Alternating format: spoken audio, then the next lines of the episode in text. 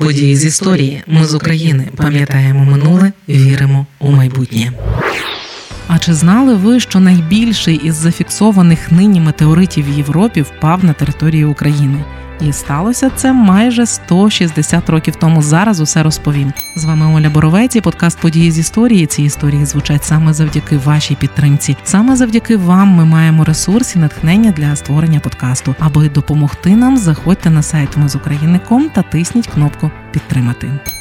9 червня 1866 року велетенський метеорит вагою майже 500 кілограмів увійшов у щільні шари атмосфери Землі. Це був метеорит княгиня, і його політ могли бачити над територією сучасної Словаччини над містами Ліптовський Мікула, Шариш, Земплен і Прящів. Подолавши близько 200 кілометрів над землею, приблизно о 17 годині 9 червня 1866 року метеорит вибухнув на висоті 40 кілометрів над селом Княгиня звідси й назва метеориту. Це село нині знаходиться у Великоберезнянському районі Закарпаття. У момент вибуху метеорит княгиня розпався на 1200 шматків, і це спричинило метеорний потік. Осколками обсипало усе в радіусі до 5 кілометрів. Основна маса княгині впала на схилі гори Стінка в урочищі Чорні Млаки, просто біля села Княгиня. За кілька днів після падіння найбільший уламок метеорита знайшов мешканець села Княгиня Василь Крив'яник. При падінні ядро розпалося на дві майже однакові однакові частини вагою близько 142 кг та 138 кг.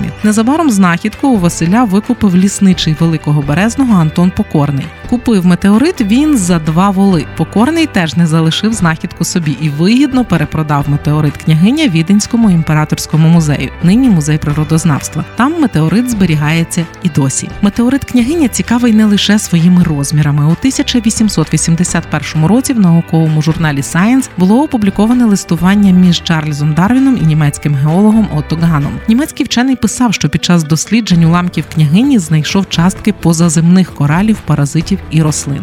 Дані пізніше перевірив та підтвердив відомий зоолог Вейнлендер. Начитавшись історії про найбільший метеорит в Європі, на місце його падіння у 1892-му приїхав і сам Жюль Верн. Пошук уламків княгині, до речі, триває і досі. А 5 травня 2018-го в Ужгороді відкрили також і міні-пам'ятник метеориту княгиня. Крім того, місцевий шоколад'є Валентин Штефаньо робить цукерки Метеорит княгиня. Ми з України важливо знати історію і розповідати історії. Найважливіше, що ми повинні дати нашим дітям, це коріння і крила. З вами була Оля Боровець. Якщо ви вважаєте такі історії важливими, підтримайте нас і дайте можливість створювати подкасти надалі. Заходьте на сайт Ми з України.ком та тисніть кнопку Підтримати.